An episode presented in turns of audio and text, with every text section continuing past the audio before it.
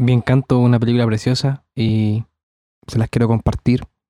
Así que les dejo este pequeño, cortito podcast, un regalito de mí para ustedes. Muchas gracias por escuchar. Recuerden seguirme en redes sociales, arroba bajo en Instagram, la relevancia en TikTok y denle seguir al podcast. Esto es La Irrelevancia, un podcast donde hablamos sobre cosas lo suficientemente irrelevantes como para que no le importen a nadie. Capítulo 8. No se habla de Bruno.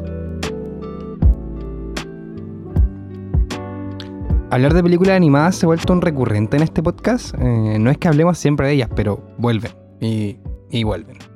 Me recomendaron muchas personas que vienen Encanto, una película animada eh, de Disney.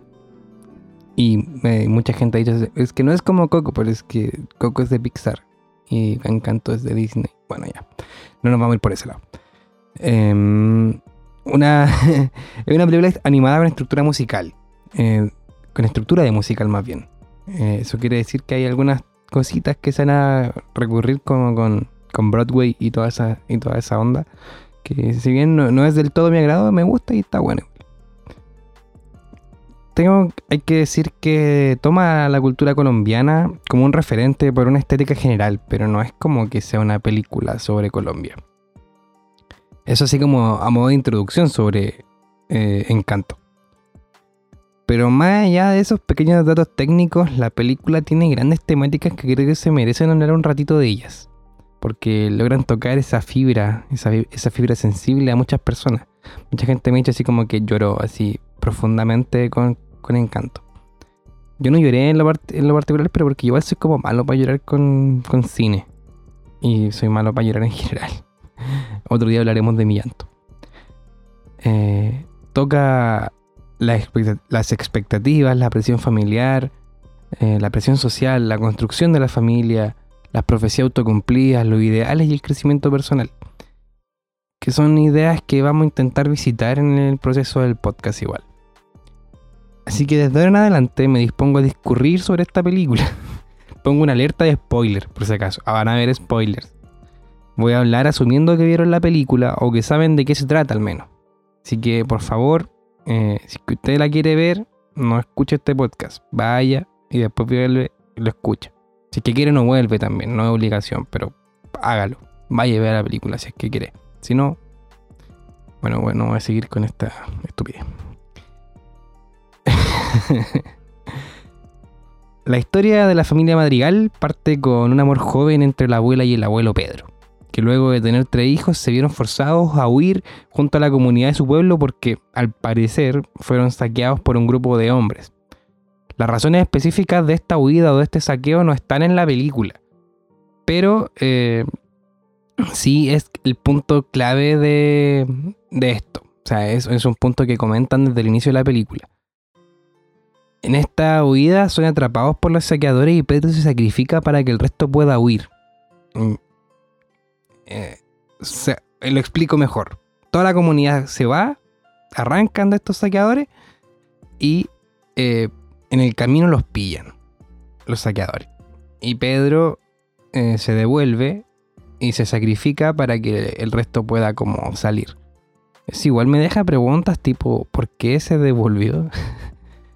¿Acaso los saqueadores lo quieren a él específicamente? Bueno, pero no está en la película, así que no, no voy a ponerme ahí a inventar historia tampoco. En ese momento una vela, un cirio más bien, un velón grande que llevaba la abuela, se, empieza a encender cada vez más fuerte y le salen unos grabados que aparecen donde aparece una mariposa. Y sale una luz brillante que hace desaparecer a los saqueadores, hace desaparecer a Pedro y levanta montañas entre los saqueadores y la comunidad que estaba arrancando. A eso es lo que le llaman el milagro y el espacio que levantan las montañas le llaman santuario. Aquí está el primer punto relevante. La película es... Aquí nos saltamos casi como al final, que se descubre después, pero... Imagínense lo traumático que debe ser para una comunidad, para una familia, para cualquier grupo social, tener que arrancar de su casa porque están saqueando su pueblo. Bueno, en ese momento Pedro y la abuela tenían tres hijos ya en brazos. Tres hijos. O sea, eran trillizos. No sé cómo se dicen gemelos de a tres. No sé cómo es. Eh, pero el trauma, el trauma es el inicio de la historia de esta familia. Un dolor que fue embellecido para contarlo a la forma de un cuento de hada al resto de la familia, porque claro, hubo magia. Y desde ese milagro también surge una casa que los va a cuidar, que de hecho tiene vida y conciencia propia, lo vamos, lo vamos a profundizar más adelante. Eh, y, y, bueno, la magia pareciese que eh, tiene un punto relevante aquí. Pero no es un cuento de hadas, es una historia traumática. Y no es hasta el final de la película en que podemos ver todo el sufrimiento de la abuela. El mismo, de el mismo dolor que la llevó a cubrirse con un manto negro por el resto de su vida. O sea, ella estaba de luto constantemente. Y ese dolor fue el que la llevó a convertirse en la mujer exigente que es. El milagro trajo consigo también a esta casa que les comentaba, una casa mágica que cuida a la familia y tiene su propia conciencia. Además de algunos dones mágicos que se le confirieron a los. Ay, no sé hablar. A los descendientes de la abuela. Y que son usados para cuidar del pueblo. O sea, esta familia va a empezar a cuidar del pueblo eh, gracias a esos dones mágicos. Eh, una de ellas cocina cosas que salen a la gente. La otra eh, puede controlar el clima, aunque según sus emociones, y eso hace que tenga muchos problemas, porque cuando se pone nerviosa le sale nube arriba de la cabeza y llueve encima de ella. Y, eh, y está Bruno, que no se habla de Bruno. Cuidar de este milagro y de la familia es el gran objetivo de la abuela. Lo hace día a día sin descanso, sin darse cuenta de que lo que logra es más bien poner presión y exigencias sobrehumana, exigencias absurdas a su hija y a su nieta, y a su nieto también. Entre ellas está Maribel, la protagonista, la única madrigal aparte de la abuela, ojo, que no tiene un don. Algo salió mal, eh, no, no tiene poderes. Y el día, porque hay una ceremonia en la que se le entregan los poderes a estos, a estos personajes, y ese día ella tenía que abrir una puerta y que al abrir la puerta se le iba a entregar un don, pero la puerta cuando ella toca el pomo o la perilla, desaparece. Y no está muy claro por qué, pero eso la hace, no tener un don particular la hace la única diferente de la familia. Y no tener poderes la convierte de alguna forma también en la oveja negra de la familia. Se siente constantemente presionada por aportar en su casa y a la comunidad sin saber muy bien cómo, porque mientras su hermana levanta casas con una mano, la otra desaparece flores y su madre sana personas con su comida, y ella solamente puede hacer lo que cualquiera de nosotros podría hacer, cosas comunes. Y eso la hace, esa, ser una oveja negra por no poder hacer nada espectacular, le duele profundamente porque constantemente se la, se la ningunea. Su abuela la ningunea, así como, eh, hay una escena donde ella prepara decoraciones para la fiesta de Antonio, porque Antonio su... No tengo muy claro quién es Antonio como dentro de la estructura familiar. Creo que es su hermano menor, creo. No me, no me voy a, lanzar la vida. Eh, ¿Es su hermano menor o es su sobrino? Pero bueno, no, no sé. No sé la verdad. No voy a mentirle. Bueno, ese día hay una ceremonia donde se le van a entregar sus poderes. Y hace decoraciones en las puertas de, toda la familia, en las piezas de toda la familia, y sin querer quema una. Y la abuela le dice así como, oye, ¿estás segura? hoy día podrías como descansar. No es necesario que ayudes, porque claramente ella no tiene poderes. Isabela, su hermana, básicamente pasa ahí sonriendo y aparecen flores. Y ella tiene que trabajar, como cualquiera de nosotros, por hacer una decoración de papel que luego quema porque Mm, a cualquiera le pasa. Y, y es ninguneada, y duele. Esas cosas duelen. Entonces, podemos ver ahí como una pequeña transferencia de ese dolor, de ese trauma de la abuela hacia, hacia su hacia su nieto y a su hijo, porque hay mucha presión en esa familia, mucha, mucha presión. La película nos hace seguirla a, a Mirabel eh, en su intento constante por al fin ser suficiente para su familia y más específicamente para su abuela. que constantemente le recuerda que no tiene las capacidades para estar al nivel que la familia Madrigal necesita. Eh, y podemos ver cómo la película nos está hablando de una situación más que cercana para muchos y muchas. Hay expectativas que parecen ser insaciables. Y me hace recordar algo que escribí hace mucho tiempo en alguno de mis cuadernos. ¿Cuántas horas de trabajo cuesta el amor propio? ¿Cuánto debe esforzarse Mirabel para que su abuela la valore por quien es? Sin poderes, sin magia, simplemente por ser Mirabel, su nieta. Y me parece tremendamente curioso porque a pesar de que su madre y su padre le demuestran constantemente su amor, diciéndole que es perfecta tal y como es, que ella, siente la necesidad de ser validada por aquella persona que lleva el cotidiano de su familia, la abuela, una fuerza antagónica que no se da cuenta del daño que está haciendo. La presión constante por la perfección de su familia es el gran villano de la película. Porque no es la perfección lo necesario, sino el simple cariño, amor y respeto por los integrantes. Comprensión, escucha y amor por las diferencias. Isabela tenía el don de hacer aparecer flores por todos lados, a la vez que recibió la profecía de una vida perfecta, y se le recalcó cada uno de sus días que debía ser perfecta, sin que se le preguntase si acaso quería hacerlo o cuestionarse si es que era posible que alguien lo fuera, que alguien sea perfecto. Todo sea por cuidar el milagro, el santuario y la familia perfecta. Elementos tan delicados que incluso valieron descuidar a Bruno. Que a pesar de que no se habla de Bruno, vamos a hablar ahora de Bruno. Bruno, uno de los hijos de la abuela, tío de Maribel, estuvo desaparecido por años. Escondió tras las paredes de la casa. O sea, ni siquiera fue que se arrancó. Se escondió detrás de las paredes. Y Dolores. y Dolores, una de, las tías. No, es. Sí, es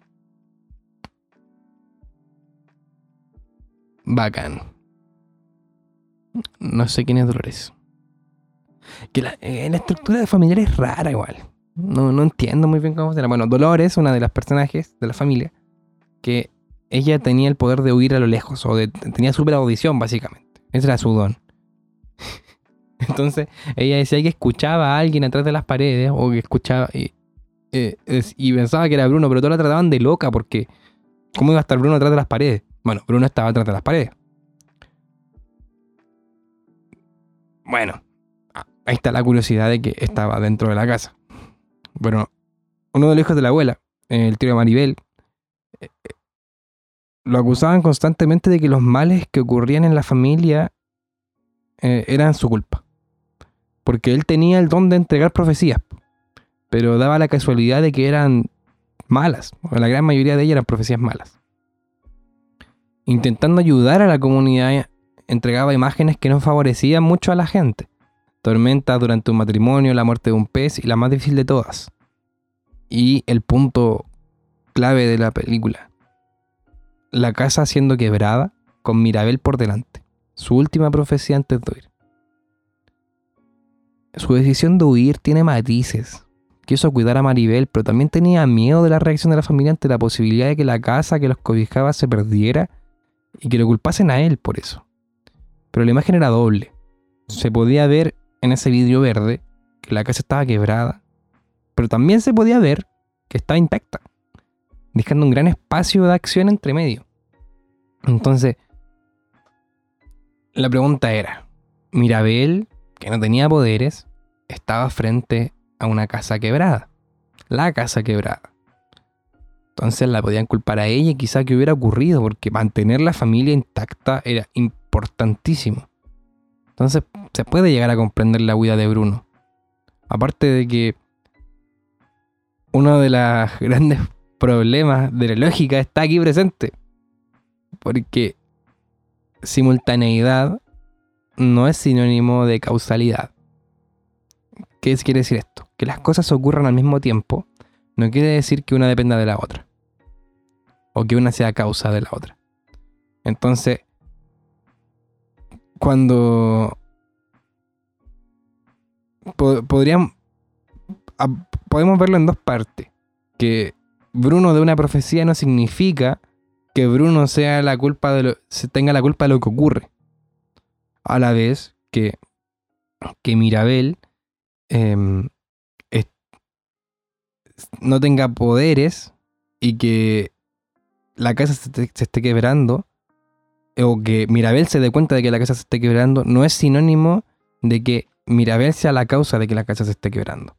Y sin embargo, la juzgan, la critican, la descuidan por ello. Las profecías de Bruno al parecer no son meras visiones del destino, sino que tienen el carácter de la profecía autocumplida. Es decir, que se cumplen por la acción del sujeto de la profecía. O sea, que las personas que reciben la profecía hacen cumplir la profecía por ellas mismas. En otras palabras, si le decimos a una persona constantemente que es tonta, probablemente comienza a comportarse de formas tontas, por sus propias acciones, producto de la influencia externa. Por sus propias acciones se concretan las, las visiones de Bruno. Aquí podemos... Hay un, hay un ejemplo buenísimo que pasa colado en la película. El día del matrimonio de Pepa, una de sus hermanas de Bruno y tía de Mirabel, entiendo, entiendo que es así. Perdón, no me entendí la estructura familiar para hacer este guion.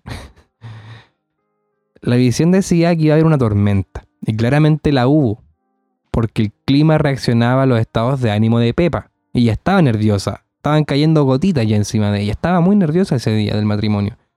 Y con la profecía todo se fue a la mierda, porque claramente vio, vio una tormenta y Pepa estaba nerviosa, y tormenta, obvio, pues, ¿cachai? porque se puso muchísimo más nerviosa. Las profecías eran autocumplidas. No eran profecías a la, a, la antigua, al oráculo de Delfos, de Edipo, Rey. Que por más que luchís contra el destino, el destino se va a cumplir. Y aquí lo vamos a contraponer.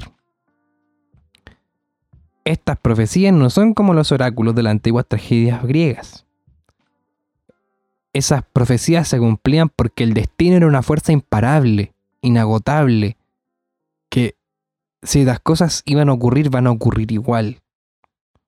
Cuando Edipo Rey, en Edipo Rey, a Edipo lo separan de su familia y él sin saberlo, de todas formas mata a su padre y se casa con su madre sin saber que eran su padre y su madre, porque el destino, el destino es un poder que hace que ocurran cosas. Aquí no. Aquí simplemente hay visiones del futuro. Visiones de lo que va a ocurrir. Y la profecía de Mirabel frente a la casa estaba inconclusa. Bruno eh, no la terminó de ver porque le dio mucho miedo lo que vio. Y cuando terminan de verla, podemos notar cómo aparece allí una imagen difusa que por un momento parece la abuela, a mí me pareció la abuela, y por otro momento termina en un abrazo de Mirabel con su hermana Isabela, que, quienes tienen mala relación, debemos decirlo. Pero la profecía no mostraba solamente lo que iba a ocurrir, sino lo que se debía hacer para cuidar de la magia y el milagro. Y como no podía ser de otra forma en Disney, claramente, el amor. El amor es el gran poder que soluciona todos los problemas en Disney. Luego de un gran quiebre en el que Mirabel logra decirle a la abuela toda la presión que siente, que le ha puesto a la familia por tantas exigencias de perfección, el amor es el que logra salvar la magia. Pero no es el amor sin más, sino que el amor, con todo el dolor de los silencios, los secretos, los remordimientos y las presiones que guardó la familia en su intención por ser perfecta a los ojos de la abuela. La casa, el santuario, todas las expectativas debieron romperse y caer a piso para que pudiera superarse la gran prueba de este viaje del héroe. En ese punto es cuando es necesario salir de uno mismo. La abuela sale del santuario a buscar a Mirabel, sale de su refugio. Sale para poder abrazarla, pedirle perdón, escucharla y dejarse escuchar. Y dejar ver el porqué de su vida. Debe confrontarse al trauma que construyó su refugio y dejarlo salir. Y llegamos a la canción que amo. Esta canción es preciosa. La canción de las oruguitas. Que expresa una hermosa metáfora que aquellos jóvenes amantes que tenían una historia juntos, que se acabó justo en su comienzo con un hecho sumamente traumático, con un grito desgarrador de una mujer por el amor, su vida que estaba corriendo hacia el peligro para poder salvarla. con una pérdida de los padres de su hijo, de sus hijos.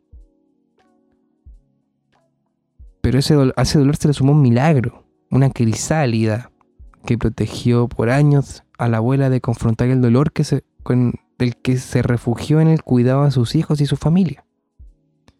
Era necesario que la abuela saliera de esa crisálida, la protección del santuario, de su casa, de su comunidad, para que su familia completa pudiera ser feliz y crecer cada quien con sus dones y sus dificultades, amándose a sí mismos y los otros por, por sus propias diferencias, por quienes son, por lo que podían hacer y por lo que no. Encanto para mí no es una película sobre Colombia. Es una película sobre las dificultades de la vida familiar, del cuidado de los otros, de la salud mental, las expectativas, el perdón y cómo él es capaz de afectar a las familias completas. Cómo la historia de una familia puede ser afectada por un solo trauma. En fin, una hermosa película con muchos mensajes. El que me llevo yo la única forma de seguir avanzando es confrontarse al dolor de nuestra propia historia. En fin, una hermosa película con muchos mensajes. El que me llevo yo. La única forma de seguir avanzando es confrontarse al dolor de nuestra propia historia.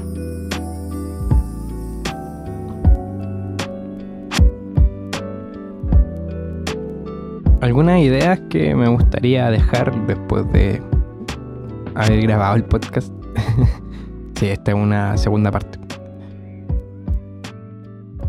Es que siempre cuesta ver estas películas sobre la familia, porque uno logra ver a algunos integrantes, se logra ver a sí mismo. Siempre hay un personaje con el que uno de alguna u otra forma se identifica.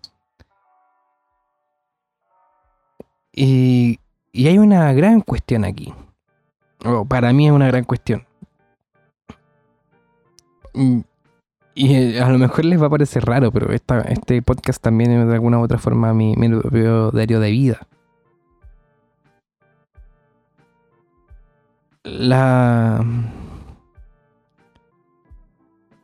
Esta, esta, este ímpetu por la perfección, que no está solamente en Isabela, sino que también está en la familia completa, en que se debe ser bueno porque la bondad misma o se debe hacer se debe hacer todo bien porque la familia Madrigal bueno yo lo he vivido lo he vivido mucho y me ha costado el que las cosas tengan que hacerse bien porque el bien mismo o, sin muchas razones más que em, lo que dice uno u otro o, o, lo que dirá la comunidad si es que o X cosa em, bueno, yo, lo, yo muchas veces lo vivo en mi propia vida. O sea, lo vivo en mi propia vida. Qué tonto lo que dice el niño este, el hombre. Em, lo, lo, vivo porque me impongo esa perfección. Eh, me la enseñaron de chico igual. Me dijeron muchas veces que tenía que hacer las cosas bien, muy bien, y me imponía eh, el, ese ímpetu por la perfección. O, por, el, por el hacer todo bien. Y sé, sé que estoy como dando vueltas a la misma idea, pero estoy pensando en el momento que lo digo también. Y me hizo mucho daño igual. De hecho, lo, hablé, lo he hablado harto en terapia. Eh, esta idea de que si no hago las cosas bien van a pasar cosas malas. en verdad no es Mm, bueno, como les digo, no, hay causalidad en eso. No, no tengo por qué hacer todo bien siempre. No hay por qué hacer todas las cosas bien siempre. Uno puede cometer errores y no debiese ser eh, crucificado por eso. O no, no debiese ser eh, maltratado por eso. Sin embargo, eh, aquí yo puedo distinguir que si bien en mi familia, claro, cuando chico te, retaban y te castigaban por cuando hacías las cosas mal, ya de grande esa presión pasa a estar en uno mismo. Uno mismo se machaca la cabeza, uno mismo intenta complacer a los otros, uno mismo intenta, em, intenta sobrevivir a las expectativas que el mundo tiene sobre uno mismo y a las expectativas que uno tiene sobre uno mismo también. Y esa cuestión es puro dolor. Es, pura. Es pura rabia, es puro odio hacia, hacia uno mismo. Eh, Y son pura expectativas inalcanzables muchas veces.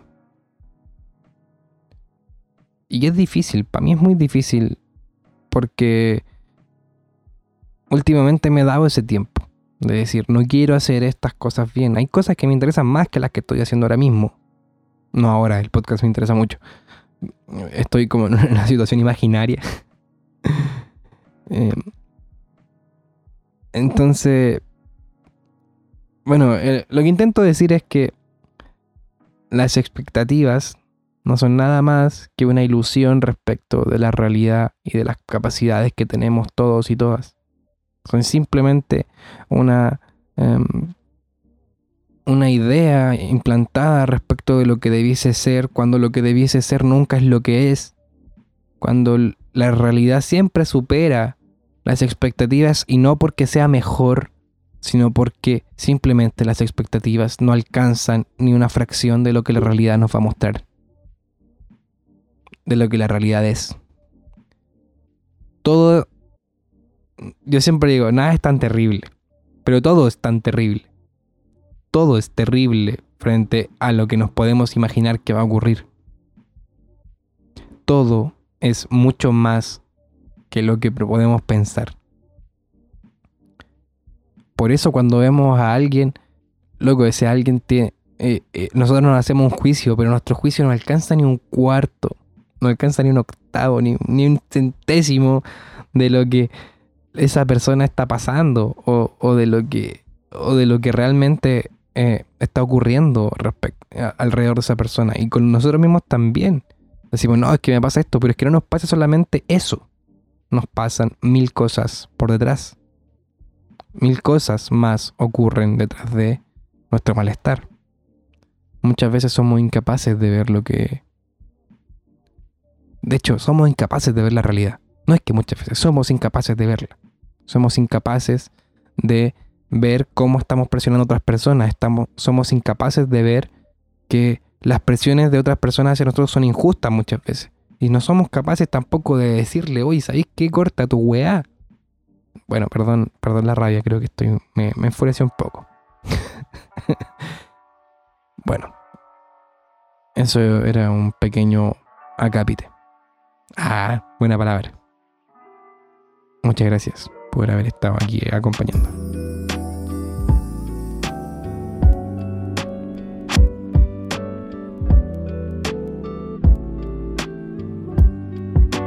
Se despide atentamente el Gavito.